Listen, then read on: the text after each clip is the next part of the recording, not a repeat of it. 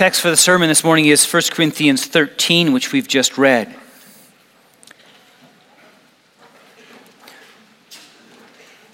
Beloved in our Lord and Savior Jesus Christ, a few weeks ago we celebrated Pentecost, the, the outpouring of the Holy Spirit on the church.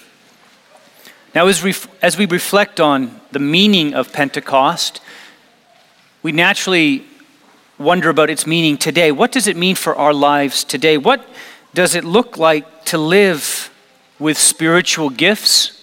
What does it look like to live as the spirit filled people of God, as spirit filled believers? Now, that's also a question and a challenge that came to the Corinthian believers. The Corinthian believers had been given grace in Jesus Christ. Paul says in 1 Corinthians 1 5 to 7, For in him you have been enriched in every way in all your speaking and in all your knowledge, before, because our testimony about Christ was confirmed in you. Therefore, you do not lack any spiritual gift as you eagerly wait for our Lord Jesus Christ to be revealed. That's a wonderful thing to have said about you. But at the same time, Paul confronts some pretty serious problems, issues that were going on in the Corinthian church. He says there's divisions among them. He said there were people who were be, being puffed up because of their various gifts or because of the faction that they belonged to. They were proud, they were boastful, they were bragging about who baptized them and whom they followed. There was open sin. And there were lawsuits within the church, within the body of Christ. There was division and disunity in their celebration of the Lord's Supper and within the body of Christ. And there's more. Paul confronts them all. So Paul thanked God for, for the grace that they had been given, but all the while he harshly and bluntly confronts their sin, their weaknesses, their shortcomings. He confronts them, he reprimands them and he encourages them, he calls them to grow in Christ, in how they live as the spirit filled people of God. Now, that fact that this letter is a letter that has both thanking God for the wonder of what He has given them, and that this letter is confronting sin is often lost when we come to our text. It is indeed a beautiful passage, an anthem to love, but we must see it in its context. Because if, we fail, because if we fail to look at this passage in its context, we lose some of its power for how the Spirit speaks to us through this passage. So when you look at the larger context, the context is understanding the gifts of the Spirit. 1 Corinthians 12. There, Paul says, Now about spiritual gifts, brothers, I do not want you to be ignorant.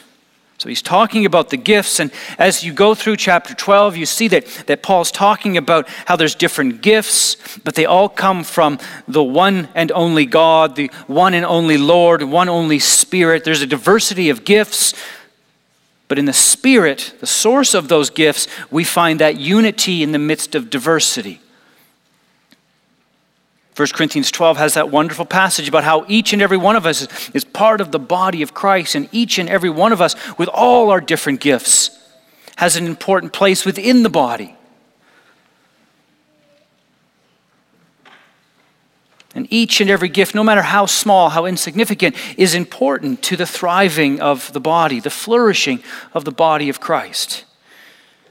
And then in verse 31 of chapter 12, Paul makes a transition and oftentimes our translations will, will put a heading in between 12, verse 31a, and the second part, 31b. Now, they translate it accurately, but the sense is given there that there is a break in the ideas. But the verses belong together. The sense of what Paul is saying in verse 31 is eagerly desire the greater gifts. And now I'll show you the most excellent way. The two are connected together. In fact, if you turn to 14, verse 1a, which we read after we read our text, Verse 31 is the same idea follow the way of love and eagerly desire the spiritual gifts. So he makes this transition in verse 31 to look at love. He's not saying don't look for the gifts. No, he's saying eagerly desire them, but travel down the road or the path of love. It is noble and commendable to desire spiritual gifts. We don't contrast the two. Paul's saying, no, they're important, but use them, seek them on the way of love, the higher way, the most excellent way. And what Paul says in verse or in 1 Corinthians 13 is that love is essential to the spirit filled life in Christ. Now, that word essential can have different meanings. We can say essential in the sense that it is very important. You know, it's essential that you understand that this and this has to be done in this order. It's very important. But we can also use the word essential to speak of the quality without which something cannot exist. As sometimes is said, it is the without which there is not of something. The essence of a chair is that you can sit on it. The essence of a person is their very being.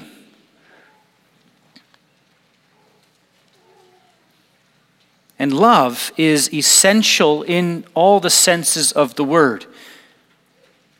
It is primary it is the most excellent way, but it is also the without which there is not of the Christian life. And so that's what we're going to look at this morning as we look at 1 Corinthians 13. We're going to see how love is essential to the spirit filled life. In the first place, it has an essential place, it's foundational. That's what Paul's saying in verses 1 through 3. He says there, if I speak in the tongues of men and of angels but have not love, I'm only a resounding gong or a clanging cymbal. If I have the gift of prophecy and can fathom all mysteries and all knowledge, and if I have a faith that can move mountains but I have not love, I am nothing. And then third, he says, if I, if I give all I possess to the poor and surrender my body to the flames but have not love, I gain nothing. What he's saying there is he's talking about three different activities. You know, tongues, speaking of prophecy, personal piety. These are all things he speaks very highly of. Tongues are incredibly important for the early church. And Paul speaks in tongues. He talks about that, but he guides it by love. He says, if I don't have the control of love on the gift of tongues, I'm a resounding gong, a clashing cymbal. That beautiful words may come out, but they are actually undone by my lack of love. They're nothing. They achieve the very opposite of what they were meant to achieve. They're jarring to the ears. Paul also speaks highly of prophecy. You know, just after chapter 14, he's going to look at how important prophecy is for the church, speaking God's will. Paul also speaks highly of having insights into mysteries, having knowledge, having faith, but without love, he says nothing. It's nothing. And personal piety, giving to the poor, sacrificing, dying for your faith. This noble expression, being a martyr for the faith, but without love, worthless, meaningless, nothing. Paul's point here is that love is essential, foundational to life in Christ.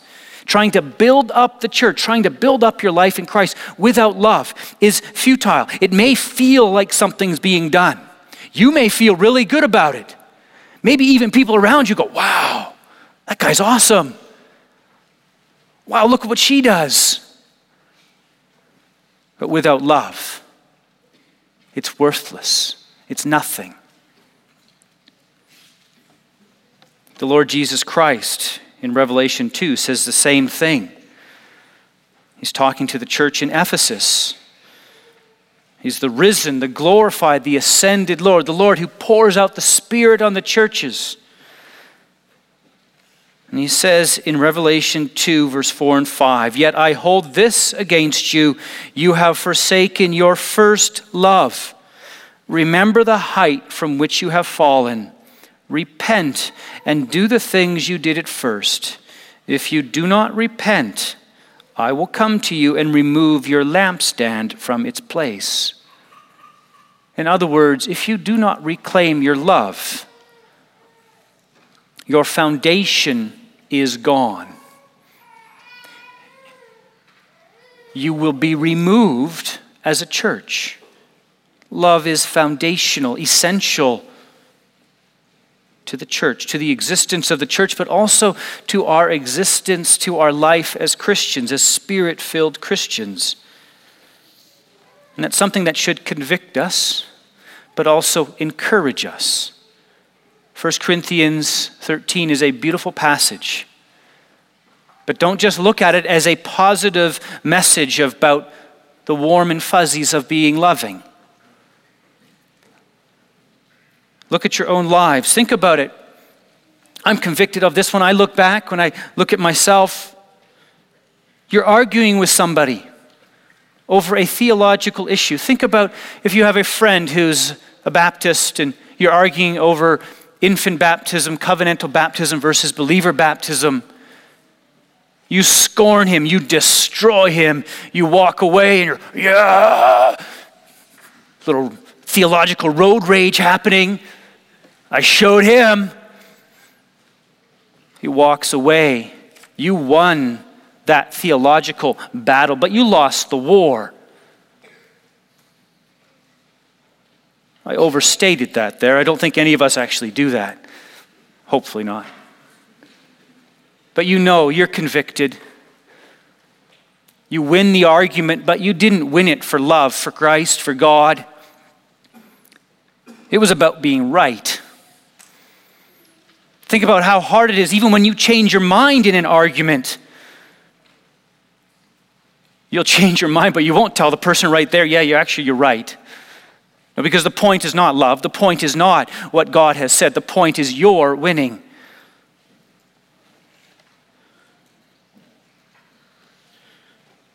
Think about being pious. How many people have given so much for the church, so much for, for the gospel? but without the essential attribute of love present. They will be recorded as doing great things, but the people closest to them, who knew them best, have a hard time with seeing the two images put side by side. If you are pious, but you do not have the essential foundational attribute of love present, in the end, you will build something. You may even be remembered for something, but it was built for you and not for God. You know, recently in St. Albert, we had elections for office bearers. You had them here too, I see. The gifts of the Spirit are connected to the office of elders and deacons and ministers. Paul says that in Ephesians 4 11 and following. He talks about, you know, the Spirit has given different gifts for different tasks. 1 Timothy 3 1, he, he says it's a noble thing. You know, he who desires to be an overseer desires a noble thing. He commends it. But the question confronts us do you feel less if you're not an office bearer? And if you are an office bearer, do you feel more important, more puffed up? What are you building your office on the foundation of? Is it on the foundation of love? Or is it on the foundation of self love? You know, that convicts each and every one of us, all of these different examples. When we stop and reflect on our motivation, what are we building on the foundation of? That's the question that Paul puts before us in 1 Corinthians 13 1 to 3. Because if you're not building it on love, you're building it on nothing.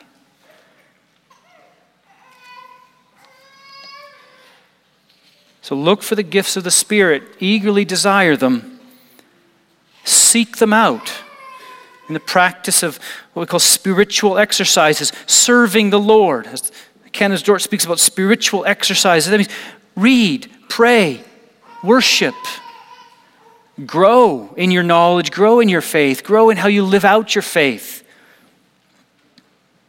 Hone the gifts the Lord has given you, sharpen them on the way of love. Because they're found there, they're made complete there. But what does love look like? What's love's essential nature? You know, what makes love love? Have you ever thought of that? Like what? I love you. you know, what does that mean? Well, I don't know. You ask a husband and a wife, what does it mean that you love me? Boyfriend, girlfriend, what does it mean that you love? Oh, I just, I love you. What does that mean? You know, love is, is one of the first things listed in the fruit of the Spirit, Galatians 5 22 and 23. But the fruit of the Spirit is love, joy, peace, patience, kindness, goodness, faithfulness, gentleness, and self control. Love is that thing that is central and primary to the Christian life. That's its place. But what is it? We want it. Each and every one of us here wants to be more loving, but what is that love? And what Paul does in, in 1 Corinthians 13, 4 to 7, is he describes love. He defines it, but he defines it by describing it. Doesn't have a dictionary definition. He just shows it in action. Love is patient. Love is kind. It does not envy. It does not boast. It is not proud. It is not rude. It is not self seeking. It is not easily angered. It keeps no record of wrongs. Love does not delight in evil, but rejoices with the truth. It always protects, trusts, hopes, and perseveres. Paul's definition is not abstract, it's not theoretical, it's practical. It's life lived in love. He shows love by showing it lived. And before we dig deeper into those words, we need to understand that 1 Corinthians 13, the definition of love, the essential nature of love, is not simply about being a nice person. I think so often we fall into that with this passage that guy's just such a nice guy. Always happy. He's always willing to help. That's 1 Corinthians 13. He's a gentleman, lovely woman. But that's an overly simplistic look at love. That's the appearance of love without mining deeply into what makes it love that's the appearance of love separated from the source of love God. Love is what we were created for. Love is about focusing on God, the God who created us, being oriented, directed to Him, giving all for Him, not for what He gives to us, but for what He is. And love is to look to your neighbor and give of yourself for them, not for what they'll give to you. That's something that's so convicting for each and every one of us. When you live out love, you do something nice for somebody.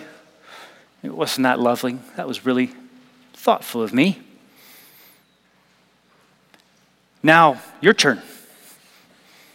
Love is essentially an act of self love.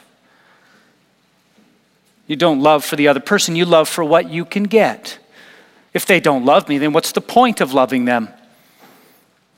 You can thank God that He doesn't say that. No, love is the fulfilling of the law. That's what Christ says, Matthew 22. Love is to live for God, the God who deserves your love the God in whom you exist and find your being. And it's to live out your love for God in relation to your neighbors, to others. Love is displayed in our actions with others. We love as God loved us. Now, you see that with David and Jonathan. 1 Samuel 18. They met two people who loved the Lord from their hearts. And it says Jonathan loved David as he loved himself. 1 Samuel 23. I did a sermon on it once. I should use it here sometime. Inside joke. When I first moved here, I delivered the same sermon, I think two months apart. Is that? 1 Samuel 23. Jonathan finds David hiding and he helps him find strength in God. Two men who love each other, but first of all love God and live for the other. Jonathan risks his life to find David and doesn't just help him feel good about himself, he helps him find strength in God. He's directed to the other. So when we look back now at 1 Corinthians 13, when we look at all of these things that, that, that Paul describes in the life of love. What binds them together is they're all other oriented. They're not conditional on getting what we want or others doing what pleases us so that they earn our love. The word that Paul uses for patient has the sense of being long suffering.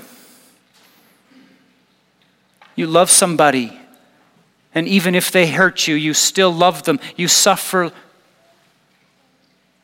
You suffer as you wait, as you give. It says love is kind. There's a sense of being merciful. It's not just being a nice guy, it's being merciful. In other words, loving somebody, giving them what they actually don't deserve mercy. Love is not, does not boast. Boasting, the word there has a sense of heaping praise. Love doesn't do that. Love isn't proud. In other places, we see it translated as puffed up. Love's not rude, it's not disgraceful or, or dishonorable. It says love's not easily easily angered. The, the word there has this sense of being in a state of being continually irritable just simmering, boiling below the surface. That something happens and it jumps out, ready to, to lash out. Love doesn't keep a record of wrong. The word user has a sense of keeping a ledger, being like an accountant. I remember every one who wronged me. I remember everything they did. That's not love. Love's not delighting in injustice or unrighteousness. When something bad happens to somebody you don't like, you don't rejoice at it. No, love delights in the truth and righteousness, and it always endures, it trusts, it hopes. Now that's convicting because we all fall short. When we look at our lives, we, we see that we build it on a foundation that is not love, but when we look at how we live out our lives, we often see that what we thought was love was not actually love. You know, we fall short. But the answer here is not to move on and just try and accentuate the positive. Try to be nice. No, it is to let the convicting light of love shine in every nook and cranny of our hearts, to expose what is there. We need to shine that convicting light in our own hearts, but also in the life of the church.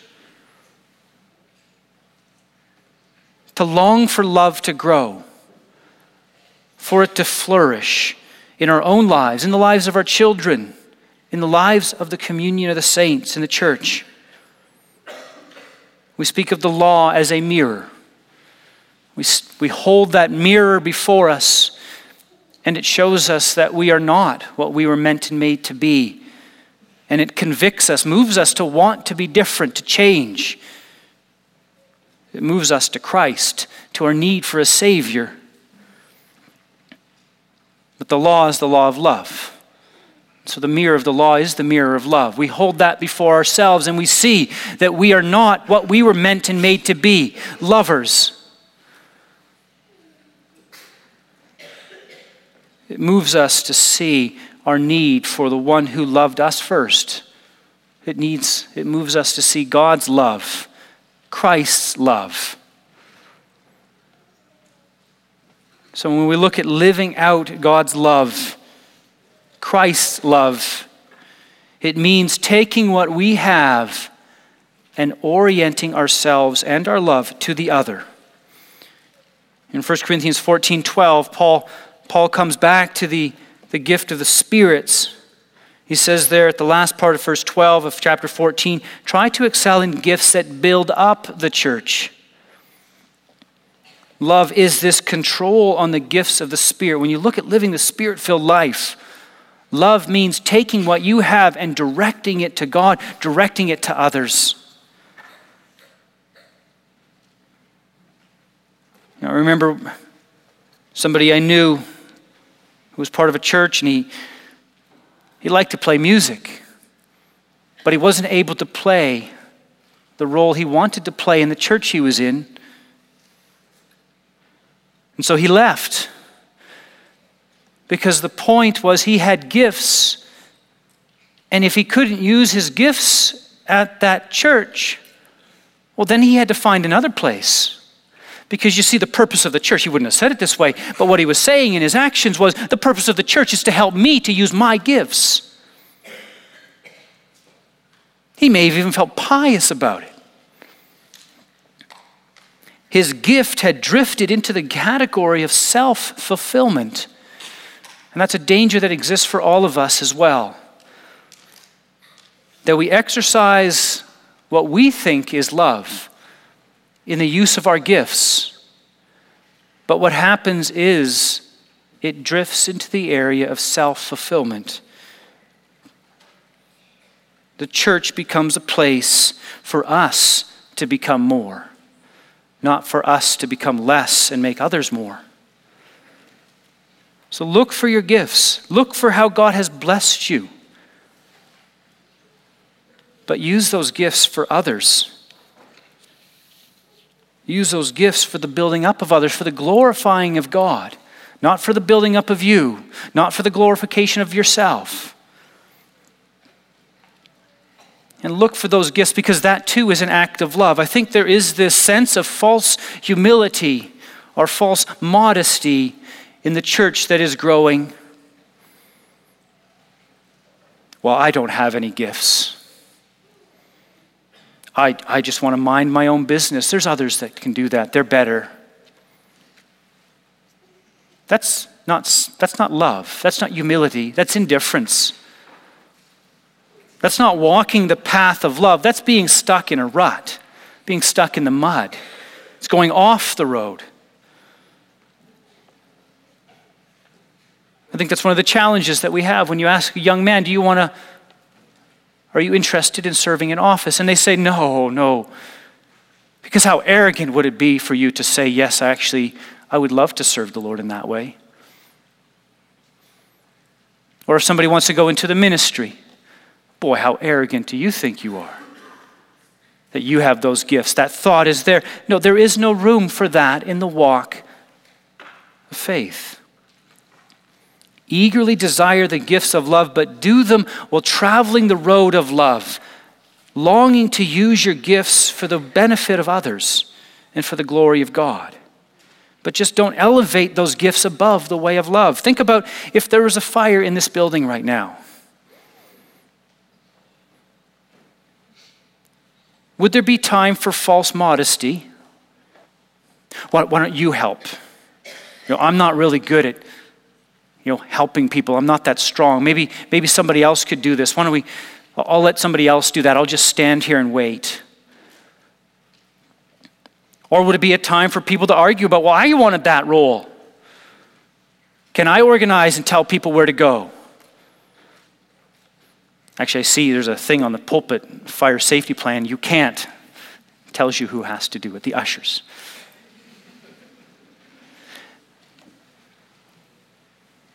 But if you are living love in the church, think of that. All of that falls away when there's an urgency, when there's an emergency. You're directed in love to the other because their life is in danger, and you use whatever gifts you have, even if it's getting a cup of cold water for somebody. You use your gift. And that's love in the church, that's love in your life. Living for the other, not as if your life depended on it, but as if their life depended on it.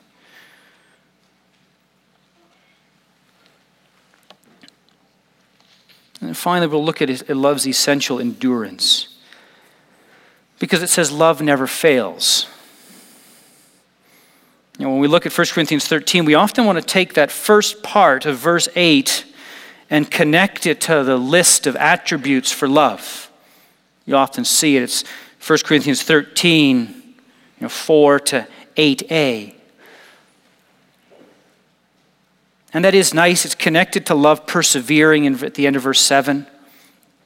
But when you look at the original, when you see the structure of what Paul's doing, is he says there, love never falls, love never fails. And it's connected to 8 verses 13. Love is essentially enduring. It will never be destroyed, not even in the end. It will never end. And when you look through verses 8 through 13, what, you, what you're seeing there is, is Paul's describing all of these other gifts that will fall away or pass away. They are temporal, but love is eternal. Know, all the gifts that the Corinthians were, were, were longing for tongues, prophecies, piety. Yes, they're all important. But they are for a purpose in time. And their purpose will come to an end. But love's purpose will never end. There will be a time where tongues will not be needed. There will be a time when prophecies are no longer needed. Where giving your life for your faith will no longer be needed. The new heaven, the new earth, when God is all in all, those things will, will pass away, but love remains. Love endures. And the word that's translated there as cease with prophecies in, in verse 11 is also the same word in the Greek that's used as pass away, which is connected with knowledge. It's also the word that's used with the imperfect being put away and, and the putting away of childish ways. There's this contrast with the, the partial or the incomplete and then the fullness. The gifts of prophecy, knowledge, tongues, all spoken well, are good gifts to be desired, but they're partial, they're provisional. Love endures. It's connected with our creational purpose, what we were meant and made to be. It will continue into eternity. With Adam and Eve and the fall into sin, we fell from love, from true love of God and our neighbor. The Lord Jesus Christ was sent from heaven to earth because God so loved the world. And in his love for us, he gave of himself so that we could live and have new life. The way of life after the fall, self love, and wanting to be more apart from love. The way of new life in Christ, the spirit filled life in Christ, is to live by the Spirit, to walk the way of love. And that way will never fail. We will walk that path forever. The gifts of the Spirit are important. They're not opposed to love. But when their place and purpose is exhausted, then love will still remain.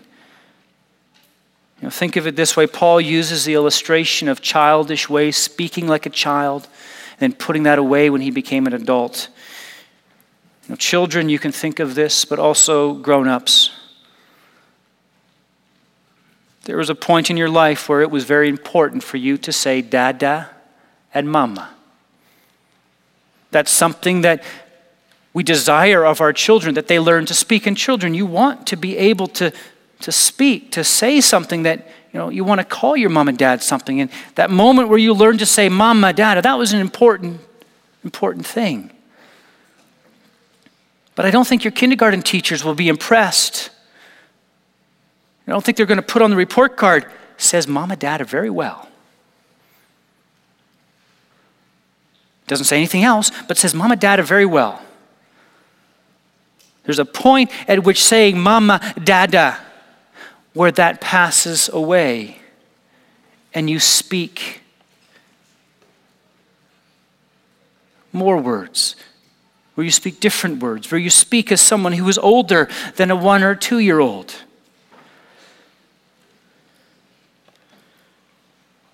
Think about wanting to have friends in school, being popular, being liked.